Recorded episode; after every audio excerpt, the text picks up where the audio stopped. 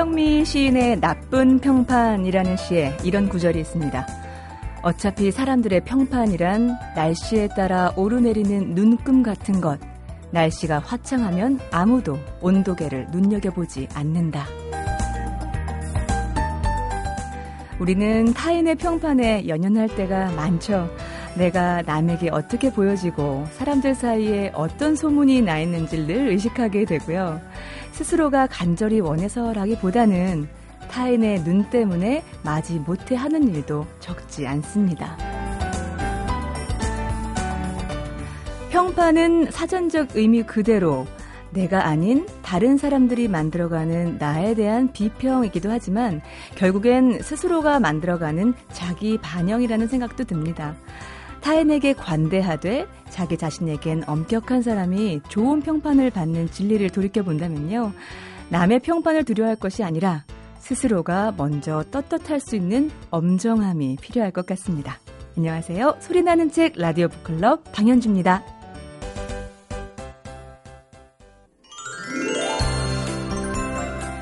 카프카는 독서를 이렇게 정의했습니다.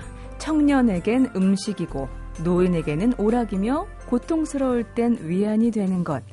독서가 가진 그런 다양한 의미를 발견하는 시간입니다. 책마을 소식 오늘도 출판 평론가 권태현 씨 나오셨어요. 안녕하세요. 네, 안녕하세요. 네, 어서 오세요. 오늘 좋은 책 소개해 주시려고 면도도 못 하셨나 봐요. 예. 어떤 책인가요? 마약 중독자이면서 네네네. 또 노숙자였다가 아, 이제는 세계적인 유명 인사가 된 제임스 보엔이라는 사람이 쓴 책인데요. 아, 노숙자 출신이 쓴 책. 예. 네. 자전 에세이입니다. 네. 책 제목이 내 어깨 위 고양이 밥. 아, 예. 그러니까는 어깨 위에 있는 고양이가 이름이 밥이라는 겁니다. 뭐 갑자기 여기서 낸실랭 씨가 생각나는 건 왜일까요? 예, 예. 네. 그래서 그 저자가 외출할 때는 네. 이 고양이 밥이 따라다니는데 음. 이 가슴 줄을 묶어서 끌고 다니기도 하지만 어깨 위에 잘 올라앉는다 그래요. 네. 네, 그래서 뭐 음. 표지 사진도 이제 그렇게 찍었던데 네. 마약을 하고 노숙을 하는 사람이라면 뭐 사회에서는 이제 좀 심하게 외면을 하고 음. 어, 본인 스스로도 나고자라고 생각을 음. 하는데요. 음. 이 책의 저자 역시 그렇게 절망적인 상태에서 하루하루를 살고 있었습니다. 네. 그러니까 저자 제임스가 마약을 처음 하기 시작한 게 10대 후반이었는데요. 어머니하고 아버지가 이혼을 합니다. 네. 그리고 아버지는 영국에 살고 어머니는 이제 호주로 이제 가서 사는데 그 양쪽을 왔다 갔다 하면서 그렇게 생활을 하거든요. 그러면서 이제 반항도 많이 하고 어 마약에 손을 대기 시작을 합니다. 네. 그러다가 이제 영국에서 그 새어머니가 낳은 그 이복 형하고 이복 동생하고 같이 살다가 이복 형한테서 쫓겨나거든요. 음. 쫓겨나고 나서 영, 음, 호주로 돌아가려고 했는데 여권을 잃어버립니다. 네네. 그때 그게 계기가 돼서 음. 어, 호주로 가지 못하고 노숙자 생활을 시작을 하거든요. 아, 네. 그러면서 이제 그 더 심하게 망가지게 되고 그리고 이제 마약도 하게 되는 겁니다. 근데 그러다가 어떻게 이렇게 인생 역전을 하게 됐나요? 에, 그래서 이제 그 마약에서 벗어나려고 네. 마약 끊는 프로그램도 신청을 하고 네네. 그리고 이제 그 노숙자 보호 시설에도 이제 옮겨 다니고 막 그러거든요. 네. 그러다가 새로운 거처를 옮겼는데 옮겨서 짐도 풀기 전인데 음. 그 아파트 입구에서 버려진 길고양이 밥을 만나게 됩니다. 아, 걔가 밥이군요. 예. 네네. 그래서 이 길고양이를 데려갑니다. 데려가서 자기가 갖고 있던 전 재산을 털어서 치료를 해주고 어. 아, 사료도 사서 먹이고 네. 이러면서 이제 그 좀 건강 상태가 좋아질 때까지 음. 돌보거든요. 네네. 그리고 나서 이 고양이한테 임자가 있는 게 아닌가 싶어서 음. 여러 군데 수소문도 해보고 네. 어, 고양이를 데리고 나가서 음. 이제 내 보내기도 하고 그럽니다. 네. 그런데 이 고양이가 가질 않고 이제 제임스 옆에 딱 붙어 있는 거예요. 아, 예. 그러니까 아 이 고양이는 음, 갈 데가 없다.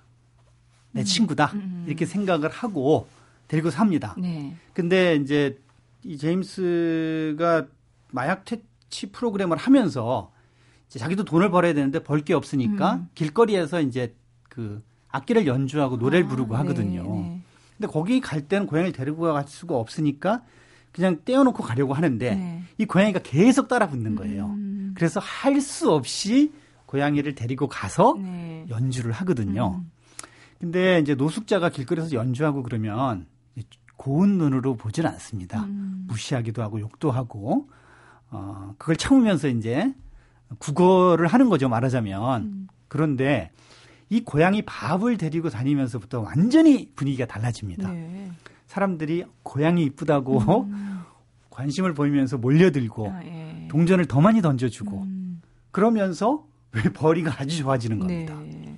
그러니까는 고양이를 돌봐줬는데 그 고양이 때문에 수입이 많아지고 이제 더 음. 넉넉해지는 거죠. 그래서 이 고양이와 그렇게 사는데 물론 이제 뭐 좋은 일만 있는 건 아닙니다. 네. 깡패 같은 남자들이 나타나서 뭐 협박도 하고 음. 욕도 하고 그러는데 이 제임스가 자기를 모욕 주고 그러는 거는 참는데 이 고양이 밥한테 그러는 것도 못 참거든요. 음. 근데 이제 그런 일이 생기면서 밥이 도망가기도 하고 또 다시 찾기도 하고 네. 막 그렇게 이제 해서 같이 사는데 네. 나, 그, 그 후반부로 넘어가면 이런 얘기가 나와요. 거리 공연을 못 하게 됩니다. 네네. 이거는 이제 거리 그 질서를 갖다가 어지럽힌다 이래서 음. 단속에 걸려서 못 하게 되는데 네. 이 제임스한테 고양이 밥을 키워야 된다는 책임감이 생긴 거예요. 네. 그래서 어떤 일이든지 해야 된다. 아. 그래서 어, 노숙자 출신들이 재활하는 과정에서 팔 수 있는 잡지가 있어요. 네네. 그 잡지 판매권을 따냅니다. 아, 우리나라에도 들어왔더라고요. 그 잡지가요. 예. 예. 그래서 그 잡지를 팔면서 이제 밥을 데리고 같이 팔았는데 음. 네. 그 잡지를 고양이랑 같이 파는 걸 보고 사람들이 몰려와서 사진을 찍고 음. 동영상을 찍은 것을 네. 인터넷에 막 올리기 시작합니다. 예. 이러면서 제임스 보엔이 전 세계적으로 네. 유명한 사람이 되고 음. 밥도 전 세계적으로 이제 알려지게 된 거죠. 네. 그러면서 이 제임스가 왜 이제 그렇게 그 마약을 하게 됐고 어떻게 해서 그 마약을 끊고 새로운 삶을 살게 됐는지 이 이야기도 함께 전해지면서 음. 이제 많은 사람들이 감동을 받게 된 겁니다. 네.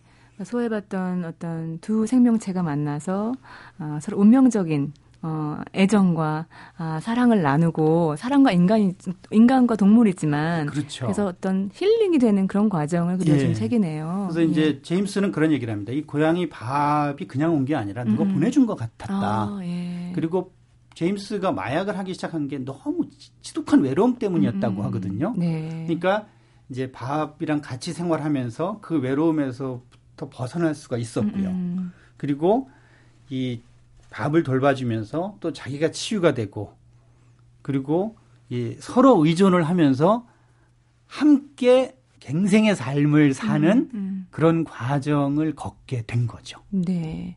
그렇게 해서 나온 책이 뭐 조앤 롤링의 책을 제치기도 했다고요?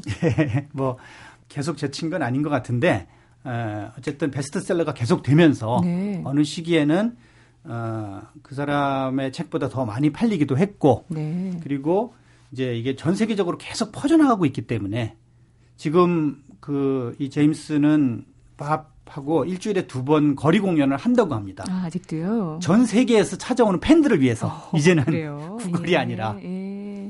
근데 왜 흔히들 그런 얘기들 하거든요. 네가 힘들고 고통스러우면 다른 더 어려운 사람을 위해서 봉사를 해라. 네. 음. 이렇게 얘기를 하는데 음. 사람들이 나 내가 힘들어 죽겠는데 그걸 음. 어떻게 하라고 강요를 하느냐 네네. 이렇게 말들을 한대요. 그런데 실제로 그렇게 자기가 누군가를 보살피고 관심을 가지면서 음. 삶의 의미를 찾는 것이 음. 굉장히 중요하다고 하거든요. 네, 그러니까 어떤 외로움이라는 것이 절대 고독도 있겠지만 내가 그 누군가에게 필요한 존재라는 걸 느끼지 못할 때 극도의 외로움이 있는 것 같아요. 그렇죠. 그러니까, 이 네. 제임스가 밥을 키우기 위해서 음. 자기가 일자리를 잃게 되고 뭘 하기 싫을 적에도 밥을 굶겨서는 안 된다라는 그렇죠. 생각 때문에 밥을 굶기지 밥을 밥을 먹이기 위해서 예. 예. 그래서 규칙적으로 생활을 하고 음. 성실하게 맞아요. 행동을 하는 걸로 나오거든요. 책임감을 갖고 예, 그러다 음. 보니까 몸도 건강해지고 이제 결과적으로는 마약을 완전히 끊고 음. 새로운 삶을 살게 된 겁니다. 영화로도 만들어준다고요? 예, 그렇습니다. 예, 기대됩니다. 자, 오늘 책말 소식에서는 내 어깨 위 고양이 밥 소개해 주셨습니다. 권태 씨 고맙습니다. 예, 감사합니다. MBC 라디오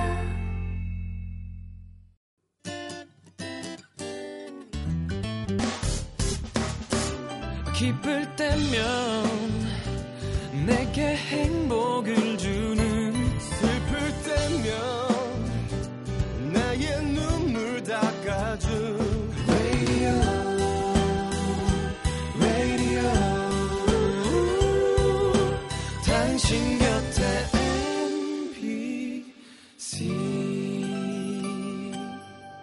MBC 라디오는 미니와 푹 튠인 어플리케이션을 통해 모든 스마트 기기와 PC에서 청취가 가능하며 팟캐스트로 다시 들으실 수도 있습니다. 95.9 MBC 라디오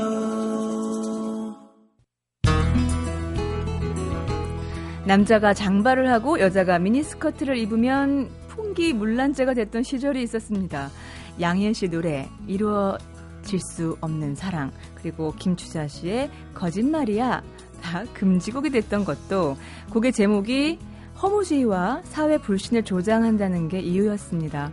사회의 기본 통념에 조금이라도 어긋난다 싶으면 규제와 검열로 금기시되고 때로는 죄악시됐던 문화들. 하지만 그런 요소 요소들은 또 다른 정치적인 열정과 혁명으로 이어지기도 했는데요. 자, 이번 주 북카페에서는 풍기문란의 계보와 그것이 이루어낸 역사적인 맥락들을 추적한 책, 음란과 혁명 함께 만나보겠습니다. 이 책의 저자이신 동아대학교 국어국문학과 권명아 교수님 나오셨어요. 안녕하세요. 안녕하세요. 네, 교수님. 아, 저 이 책을 소개하기 전에 먼저 권명아 교수님을 소개해 드려야 될 것 같습니다. 교수님은 박완서 소설 연구로 유명하신 아, 문학 평론가이시기도 하지만 이 문화사 연구를 포함해서 다양한 인문학 연구도 하고 계시다고 들었습니다. 그리고 대학에서는 국문학이 아니라 불문학을 네. 전공하셨다고요. 어, 아주 다양한 스펙트럼이 있으신데 교수님의 어떤 관심 영역과 연구 분야 좀 얘기 좀 해주세요. 네, 뭐 학문적으로 말씀드리면 그 제 연구 주제는 실은 파시즘과 젠더 정치 네. 이렇게 좀 낯설은 예. 분야인데요. 네. 음, 그 제가 그 동안에 했던 작업들 뭐 몇 가지 간단하게 말씀드리면 대충 아 이런 걸 관심을 갖고 있구나 좀 생각하실 수 있을 텐데 네. 어, 뭐, 제가 이전에 썼던 책이 뭐, 가족 이야기는 어떻게 만들어지는가라던가, 네. 음. 또, 맞짱 뜨는 여자들이라는 제목의 제 닉네임이라서 네. 맞짱이기도 아, 하는데요. 네. 어, 좀 이해하기 쉽게 말씀드리면 그런 의미에서 그러니까 우리 삶을 좀 이렇게 노예적으로 만드는 음. 음, 그런 요인들에 대해서 맞짱 뜨는 오, 네. 것들에 주된 관심을 갖고 있습니다. 흥미로운데요. 이번에 발표한 책의 제목이 음란과 혁명. 저는 처음에 이 책을 딱 받아보고 제목부터가 상당히 도발적이다라는 느낌이 들었습니다. 왜냐하면 네. 음란이란 두 글자가 책 제목으로 붙어 있는 것이 네. 저는 처음 봤거든요. 아마 어떤 포털에 검색하시면 네. 제책 제목 검색하시면 19금으로 나옵니다. 성인 인증 받아야 검증을 할 수 있게 아, 나오더라고요. 네네네. 아 네. 정말 그래서 책의 서문을 보니까 그 오랫동안 풍기문란이라는 주제로 연구를 오랫동안 해오셨더라고요. 네. 어, 어떻게 이 풍기문란이라는 담론에 흥미를 갖고 천착하게 되셨는지요? 어, 사실 이제 이 풍기문란 연구 자체를 시작한 건한 10년 넘은 것 같은데 원래 네. 출발은 사실은 이제 제가 아까 말씀드린 제 주된 이제 관심사가 파시즘 에 대한 연구였는데요. 네. 제가 그 이전에 그 쓴 책 중에 하나가 이제 역사적 파시즘이라는 음. 제목의 책이 있고 이제 네. 그건 주로 우리가 흔히 이제 얘기하는 일제 시기 네. 그러니까 주로 또 일제 말기 한국 사회의 모습들을 이제 다루고 있는데요. 네. 제가 그 책에서 이렇게 골치 덩어리들이라고만 이름을 붙여놨던 어떤 존재들이 있었어요. 아, 예. 어, 그 존재들이 뭐냐면 우리가 보통 일제 말기 이렇게 생각하면 이제 제 다른 용어로 얘기하면 그 시기는 또 한편으로는 그 파시즘 시기이기도 네. 하거든요. 어, 그 시기에 이런 파시즘 특히 이제 일본의 제국주의와 결합된 파시즘에 저항하는 것 그럼 우리가 보통 네. 뭐 독립군이라 독립군이라든지 이제 이런 걸 생각하는데 네. 독립군과 같은 그런 투쟁 저항과는 굉장히 다른데 네. 실제로 그 당시에 어떤 일본의 제국주의와 결합된 파시즘 을 네. 저지할 수 있었던 어. 떤 존재들이 있었어요. 그래서 힘 같은 거네요. 그렇죠. 예. 그게 그들의 이제 의지나 음. 뭐 이렇게 혁명적 열정 그런 거랑 조금은 다르지만 어. 그들이 결국은 그런 파시즘적인 통제 를 사회의 어떤 말단까지 갈 수 없도록 막는 음, 그런 집단적인 저지선의 역할을 했고 네. 제가 그거를 이제 골칫덩어리들이라고 그때는 예. 불렀는데 이건 사실은 그 당시 일본 제국주의 이제 그 관료들이 부르던 이름이었어요. 그러니까 정말 실제로 그 당시에 그렇죠. 골칫 덩어리 다섯 글자로 썼다고요? 예, 왜냐하면 이제 그런 그 우리가 이제 그 당시 자료들은 뭐 이제 제국의 자료라든가 네. 아니면 이제 당시 총독부의 통제 자료 같은 걸 보면 이 사람들은 무슨 특별한 사상적인 그런 행동을 하는 것도 아니고 음. 그런데 뭔가 얘네들은 뭔지 모르겠고 오. 골칫덩어리다 이렇게 어, 얘기를 해요. 네. 그래서 이게 아주 흥미로운 지점이죠. 뭐냐면 그러게요. 사실은 이 파시즘적인 통제의 주체는 음. 대체로 모든 것을 다 장악하려는 욕망을 가지고 네. 있는데요. 이들이 보기에도 이들은 어떤 존재인지 알 수 없을 뿐더러 어. 이들이 하고 있는 행위 유형들도 잘 파악이 안 되기 때문에 네. 거기에 대한 대책도 잘 안 세워지는 것이죠. 어. 그래서 제가 이 골칫덩어리들을 추적해 가면서 네. 역사적으로 풍기문란이라는 것과 이 골칫덩어리들의 행위 양태가 굉장히 밀접하게 관련이 있다는 것을 발견하게 됐어요. 골칫덩어리에 저 확 끌립니다. 네. 네. 아, 이 방송 들으시면 그 골칫덩어리의 정체와 네. 풍기문란에 대해서 자세히 아실 수가 있을 텐데 네. 먼저 사전적인 의미가 풍기문란하면 보니까 풍속과 기강이 제대로 서지 못하고 어지러운 상태라고 되어 있는데 사실 이 풍속과 기강이 제대로라는 그 말이 그 평가의 잣대라는 게 참 애매하고 주관적인 거잖아요. 그렇죠. 그렇기 때문에 해석도 분분할 것 같아요. 음, 풍계문란에 대한 연구가 사실은 그동안 거의 없었습니다. 한국에서. 저도 들어본 바가 없습니다. 네. 예. 이제 제 책이 나온 이후에 많은 사람들이 아, 풍기물란 그런 게 있었지. 네 미니스커트, 뭐 장발, 장발 단소. 단소. 되게 네. 익숙한 것인데도 불구하고 별로 연구가 없었어요. 네. 그거는 이제 지금까지는 주로 한국 사회에서 어떤 이런 통제 에 대해서는 음. 우리가 잘 알다시피 이제 사상 통제라는 걸 중심으로 해서 이제 연구가 되었고 네. 이제 사상 통제가 주로 이제 제가 뒤에도 잠깐 말씀드리겠지만 엘리트들이나 음. 지식인들의 어떤 정치 행위랑 관련된 거라면 네. 풍기물란은 뭔가 되게 잡 작다고. 작다고. 뭐 이게 어떤 의미인지 사실 잘 좀 모르겠고 손에 잡히지 않는 그렇죠. 손가락 사이로 빠져나가는 모래알 같은 그런 느낌? 그렇죠. 그래서 네. 제가 사실은 책에서 이 풍기물란 다른 말로 하면 풍기물란에 대한 통제란 바람을 법으로 잡으려고 아. 하는 시도다. 좋은 표현이네요. 네. 네. 그러니까 이 바람은 사실은 잡히지가 않거든요. 음. 근데 그걸 이제 잡고자 하는 욕망들이 있는 거죠. 특히 네. 그것을 이제 법이라는 그 힘으로 잡으려고 음. 할때 이제 부딪히는 여러 가지 문제들이 있는 건데 그래서 사실은 음.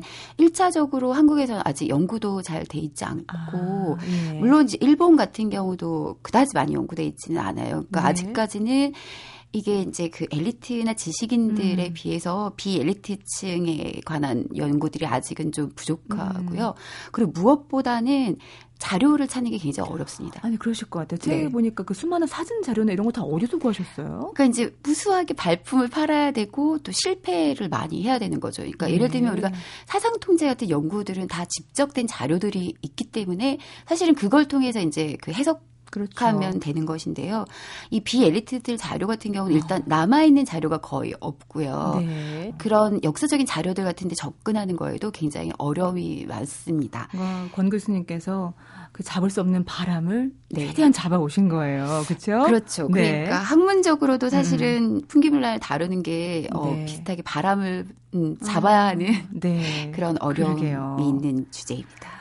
어, 하지만 풍기물란 그러면 사실은 과거의 얘기만이 아닌 것 같아요. 그렇죠. 왜냐하면 어, 최근에 보면 그 경범죄 처벌법 시행령 개정령안이 국무회를 또 통과했잖아요. 네. 그리고 거기에 보면 뭐 과다 노출, 뭐 구걸 행위 그런 것도 뭐 범칙금 부과 이런 내용이 들어가 있고 또 최근에는 김기덕 감독의 신작 메비우스도 어, 바, 뭐 비윤리적이다, 뭐 반사회적이다 이런 표현을 받았었고요. 그래서 아직 우리나라는 아직도 어떤 풍기문란 죄까지는 아니어도 그로부터 자유롭지 못한 사회가 아닌가라는 생각도 해보거든요. 네, 그러니까 제가 사실 이 책을 내고 또 이제 그동안 계속 여러 가지 학문적인 작업을 하면서 좀 강조하고 널리 이제 이야기를 나누고 싶었던 것 중에 하나가 실은 전 세계에서 네. 어, 이런 식의 이제 법적인 이념이나 통제 음. 를 하고 있는 나라는 한국밖에 없다고 말할 수 있거든요. 그럴까요? 또 이제 이런 풍기물란 음. 통제라는 것도 아 아직까지도 우리가 이런 통제를 음. 받고 있구나라는 것들을 이렇게 환기시켜주는 중요한 사례가 되긴 하죠. 이게 네. 중요하지 않다는 건 아닌데, 네. 근데 이제 이 풍기물란 통제라는 건 그보다 조금 더 넓은 이제 의미에서 우리가 좀 생각을 해봐야 된다는 건데요. 네.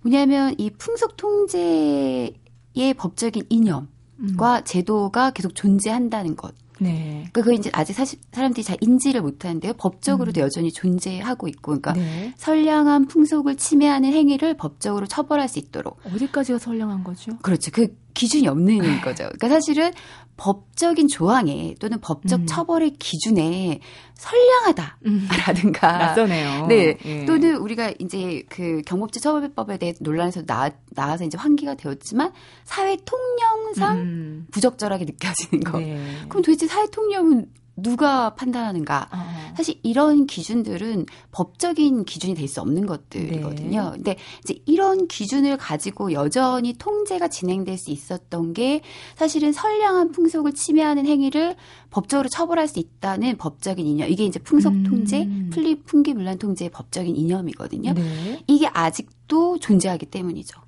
아. 그래서 좀 더 그런 넓은 틀에서 사실은 이 통제 이념이 계속 존재하는 한 음. 아주 다양한 형태로 이런 사례들은 나올 수밖에 없고요. 네. 사실 이런 법적인 구조는 전 세계에서 이제 한국에만 유일하게 네, 음. 음. 남아 있는 그런 파시즘 유산입니다. 그 음란과 혁명 이 책을 보면 일제 강점기부터 현재까지의 그 풍기물란의 구체적인 사례들이 참 많이 나오는데요. 그런데 단순히 사례로 끝난 것이 아니라 이것들이 역사의 어떤 변화, 균열을 일으키고 또 어떻게 혁명으로 발전했는지도 짚어주고 계시더라고요. 네. 네. 이 책을 통해서 이제 첫 번째로는 일제 시기에 이제 이 풍기물란에 대한 법적인 이념과 통제 구조가 만들어져서 아. 현재까지도 어떻게 그게 계속 재생산되고 변화무쌍하게 발전되어 오고 있는가를 기본적으로 밝히면서 네. 동시에 그게 단지 법적인 통제에만 국한되지 않고 음. 우리가 그 밑에 살아오면서 우리들의 어떤 인식 구조 네. 또는 심성 구조 구조 혹은 사유의 방식 음. 혹은 생각하지 않았지만 부지불식간에 우리 몸에 배어 있는 음. 음, 그런 음, 심성 구조들에 어떻게 곳곳들이 이제 작용하고 있는지를 네. 다양한 방식으로 좀 논의를 하고 싶었습니다. 네. 좀 구체적으로 볼까요? 네. 그 일제의 관점에서 봤던 풍기 문란으로 간주했던 행위들은 어떤 것들이 있었나요? 음, 일단 그, 그 풍기물란 통제라는 게 네. 간단하게만 잠깐 먼저 설명을 드리면 네. 실은 일본에서 먼저 만들어질 초기에는 그 일본이 이제 그 일찍이 조금 한국보다는 일찍 이제 그 외국에 개항을 했죠. 네. 그래서 외국인들과 만나게 되면서 원래 풍기물란 통제는 외국인들이 보기에 부끄러운 행동을 하지 아, 못하게 하는 예. 우리 기억하시면 혹시 그 옛날 88 올림픽 네. 때그 예. 외국인들이 보기에 부끄러운 행동을 하지 말라는 어, 그래서 그런 그 멍멍이 짓도 없었잖아요. 그렇죠, 그렇죠. 예. 사실 그 비슷한 맥락들이 있어요. 아, 예. 그래서 그런 처음에는 외국인들이 보기에 부끄러운 행동을 음. 하지 말라는 그런 법적인 규정을 했다가 네. 이제 그 다음에는 일본이 이제 사실은 이전엔 그 여러 가지 지역 들이 이제 그 막 돼 있던 사회에서 근대에 들어서 얘를 전체적으로 중앙 집권화 하면서 지역마다 풍속이 다르잖아요. 네. 그러니까 그것을 일정하게 표준화시키려는 아, 것이었는데요. 네. 그 당시에는 조선도 식민지였기 때문에 하나의 일본의 지역으로 간주되었잖아요. 아. 그래서 조선도 일본 내에 어떤 지역적 차이를 지닌 음. 풍속들이 있었고 음. 그런 것들을 이른바 일본의 근대적인 풍속으로 표준화시키는 거죠. 그러니까 그 식민지 조선의 풍속을 통제했던 것 때 어떤 기반이 됐던 것이 일본 메이지 초기에 만들어진 그렇죠. 것이라는 거예요. 네, 네. 어, 그렇군요. 그래서 어, 그 메이지 초기에 만들어진 그런 이제 뭐 경찰범 처벌 규칙 같은 음. 법제도 있지만 네. 사실은 제가 아까 말씀드렸던 이 단계들 있잖아요. 네. 그러니까 이 풍기문란이라는 게 그런 점에서 국체의 이념이라는 걸 바탕으로 하고 있다 보통 얘기하는데, 네. 그러니까 외국인에게 보이기 부끄럽거나 음, 음. 또는 이게 이제 그런 의미에서 근대적인 표준화. 아. 그리고 또 그 표준화의 기준을 국가가 법으로 어떻게 그런. 발상을 할 수 있죠? 문화가 그렇죠. 표준화될 수 있나요? 그러니까요. 이게 아주 흥미로운 어.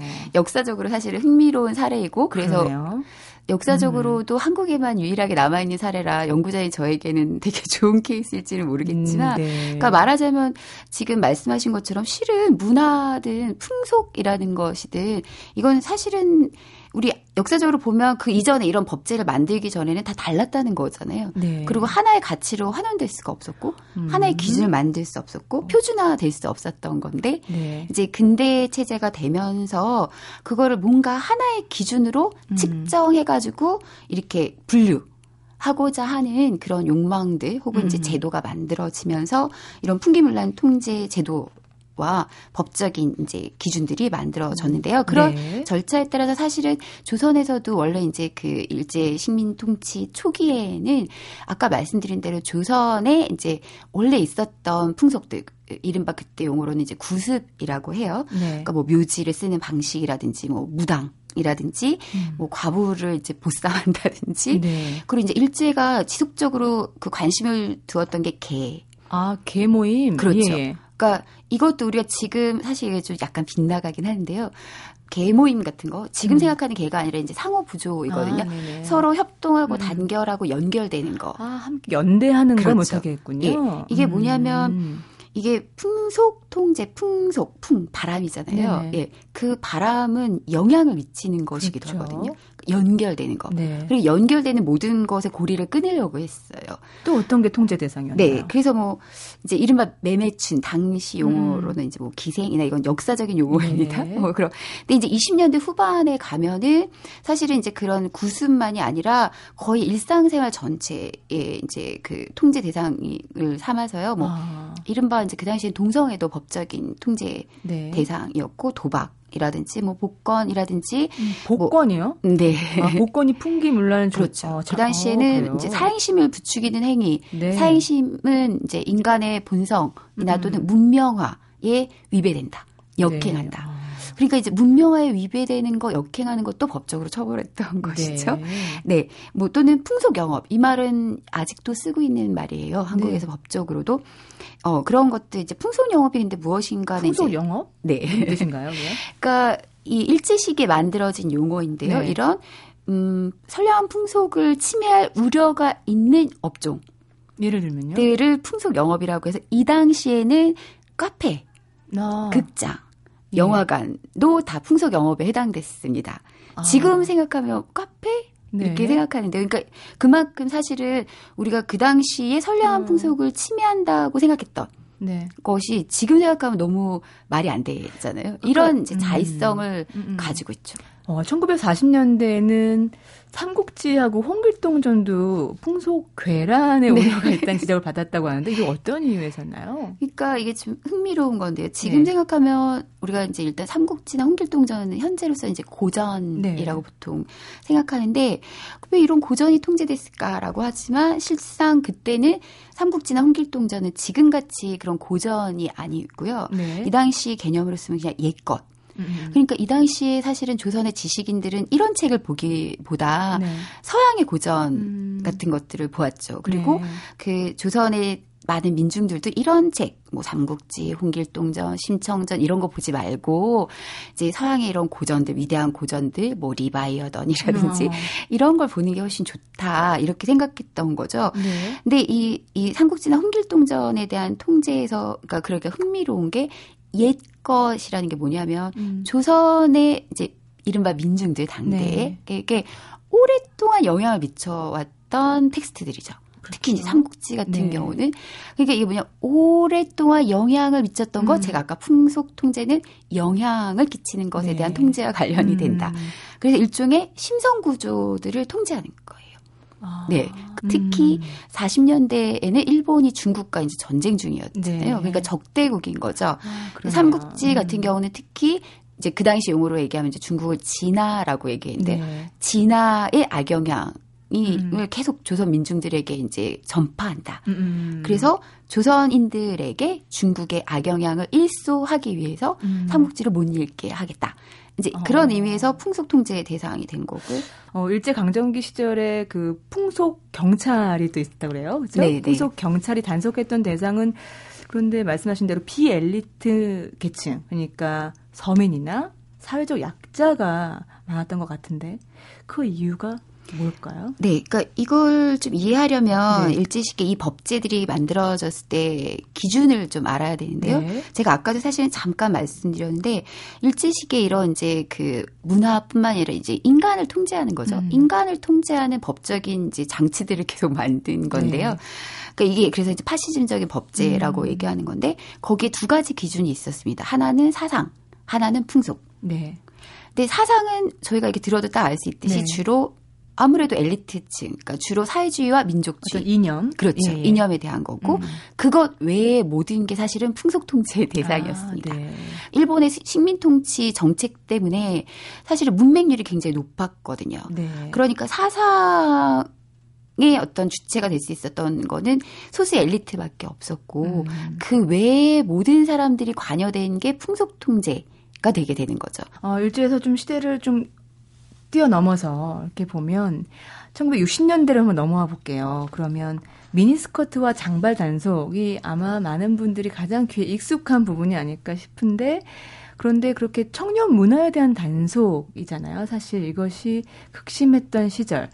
어, 아무래도 4.19, 5.16과 관련이 있을 것 같습니다. 네, 그렇죠. 예. 특히 이거는 뭐 제 주관적인 주장이 아니라 이 통제의 통계들, 음. 음. 통계 자료들을 통해서 객관적인 수치 자료들을 통해서 봤을 때 네. 실제로 풍속 통제, 이 풍기불란 통제가 뭐 500%, 600% 증가하는 게 61년부터입니다. 500% 600%. 예, 그게 뭐 아, 현실적으로 예. 그 시기에만 나타나는 네, 네 현상이고 네, 네. 그게 뭐 사실은 보통 일상적인 시기에는 음. 나타날 수 없는 네. 것이죠. 그러니까 이른바 이제 4.19 혁명이 실패하고 이른바 이제 구테타로 새로운 정부가 들어선 이후에 제일 먼저 했던 것이 소년들과 미성년자들의 풍기문란에 대한 통제였습니다. 네.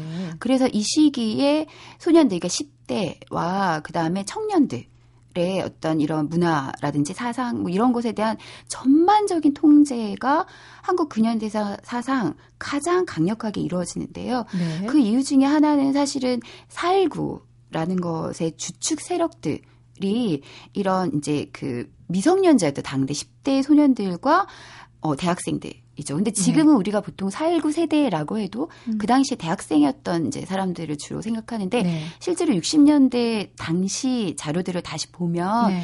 이 당시 4.19 혁명에서 되게 중요한 역할을 했던 것들을 했던 집단들을 당시 이제 흔히 부정적인 의미로 구두닦이 소년들이라고 음. 불렸던 그러니까 낮에는 일을 하고 밤에는 이제 직업학교에서 공부를 하던 네. 그런 10대 소년 소녀들이 아. 굉장히 주도적인 역할을 했습니다. 미성년들. 그렇죠. 예. 그래서 살구혁명이 끝나고 나서 그 이제 실패한 후에 5.16 군사정권이 제일 먼저 한 거는 바로 요 소년들, 10대 소년들의 이런 열정들을 음. 철두철미하, 철두철미하게 이제 통제하는 것이었죠. 그래서 아. 이 소년들의 열정이 거의 80년대까지 부적절한 열정, 우범소년, 언제든 범죄자가 될 수 있는 문제적인 것. 으로 음. 간주되어서 통제되었던 것이 실제로는 우리가 이제 보통 미국화 때문에 비롯됐다라고 네. 얘기하는 음. 6, 70년대 풍속 통제의 어떤 중요한 요인, 아, 역사적인 요인이라고 할 수 있습니다. 네. 그렇게 시대가 쭉 흘러서 1980년대부터 오늘날까지도 또 다른 양상으로 이렇게 변화하고 있는 것 같아요. 네, 뭐 표면적으로는 이제 그 이전과는 좀 달리 이제 그 풍속 통제나 풍기불란의 통제가 되는 뭐 법제는 있지만 그래도 말하자면 적용 건수를 좀 줄인다던가 그래도 그 중에 어떤 이제 이런 것들은 좀 너무 인권 침해 소지가 있다던가 음. 그래서 이렇게 변화되는 아무래도 실제로도 87년 이후로 이렇게 민주화되는 그런 음, 면모는 분명 있습니다. 네. 그런데 이제 제가 앞서 말씀드린 것처럼 그러나 그, 어, 근본적으로 선량한 풍속을 침해하는 행위를 이제 법적으로 처벌할 수 있다는 그런 법적 통제 이념은 여전히 있기 때문에요. 음.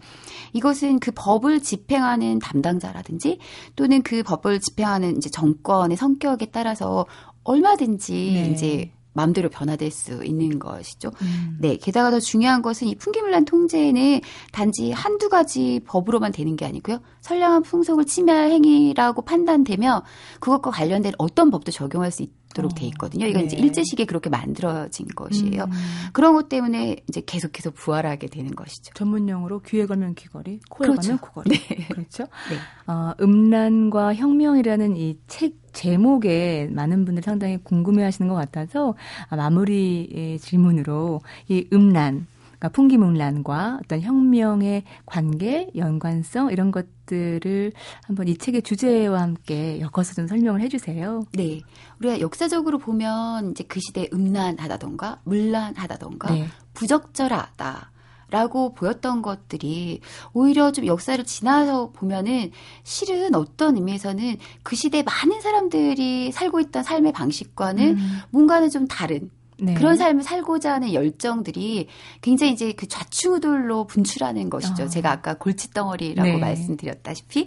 그래서 결과적으로 보자면 사실은 이 우리 현재 우리 사람들은 이 다른 삶에 대한 열정들을 너무나 음. 철두철미하게 억압받거나 음, 음, 음. 통제되면서 현재 그대로의 어떤 주어진 형태의 삶을 뭐 어쩔 수 없는 거 혹은 아까 말씀하신 것처럼 전통적인 거 네. 뭐 이런 거 또는 누군가에겐 운명 바꿀 수 없는 것 음. 이렇게 체념하면서 사실은 산다는 거죠. 그런 의미에서 제가 처음에 사실은 한국인들의 사, 은 어떻게 보면 너무 슬프다. 아. 왜냐하면 우리는 얼마든지 사실은 역사적으로 보았을 때 다른 삶을 살 수 있는 가능성들 무궁무진하게 열려 있었는데요. 네. 그 기회들을 다 누리지 못했고 새로운 삶을 많이 만들지 못했고 음. 이제 그런 아쉬움들이 있죠. 그런 의미에서 우리가 역사적으로 많이 이제 잃어버렸던 네. 그 다른 삶을 살 수 있었던 기회들 음, 음. 그리고 그 억압되었던 열정들 그런 것들을 우리 안에 있거든요. 네. 안에 있는 그런 것들을 조금 더 이렇게 자유롭게 표출할 수 음. 있으면 좋겠다. 또 한 가지는 그런 의미에서 너무 비관적으로 우리는 너무 이렇게 슬프게 살았구나 이런 것만이 아니라 네.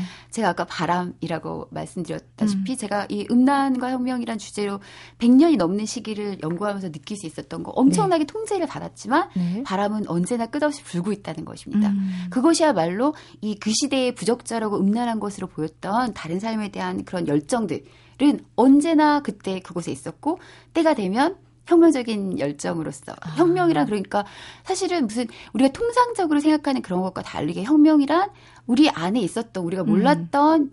에너지, 네. 힘 들을 발휘하는 것이고 네. 지금과는 뭔가 다른 삶을 살 수 있는 것이 아니겠어요? 굉장히 음. 거창한 것이 아니라 네. 그런 의미에서 바람은 항상 불고 있었기 때문에 네. 우리에겐 언제나 다른 삶을 살 수 있는 그런 가능성은 음. 옛날에도 지금도 미래에도 있을 거라고 생각합니다. 네. 음란과 혁명 아, 여러분께 추천해 드립니다. 동아대학교 국어국문학과 권명화 교수님이었습니다. 감사합니다. 감사합니다. 주말에 어떤 계획 있으세요? 어, 지금 서울 삼성동 코엑스에서는 제19회 서울국제도서전이 열리고 있습니다. 어, 주빈국인 인도를 포함해서 20개국 500여 개국의 국내 출판사가 참여하고 있는데요. 내일이 폐막이에요, 여러분. 그러니까 꼭 한번 오늘 시간 내셔서 오늘 내일 다녀보셨으면 좋겠습니다. 어, 저도 다녀왔는데요. 저는 그 개막하는 날 진행을 하러 갔다 왔어요. 근데 저는 책을 사는 것도 좋아하지만 어, 이렇게 꽂혀 있는 모습을 볼 때 너무 흐뭇하거든요. 그곳에 있는 정말 셀 수 없이 많은 책들이 저 좀 봐주세요. 이렇게 손짓을 한답니다. 가셔서 책 그 속에 행복감에 푹 빠지실 수 있는 시간 놓치지 않았으면 좋겠습니다. 오늘 저자와의 대화에는요, 어, 최근 신작 28을 발표한 인기소설가 정유정 씨, 또 늘 묵직한 소설을 쓰는 작가 이승우 씨, 또 예리한 필치의 조경란 씨, 또 풍자와 위트를 겸비한 작가 이기호 씨도 만나보실 수가 있습니다. 기회 놓치지 마세요. 기회가 늘 있는 게 아닙니다. 지금까지 소리나는 책 라디오 북클럽이었고요. 저는 당현주였습니다.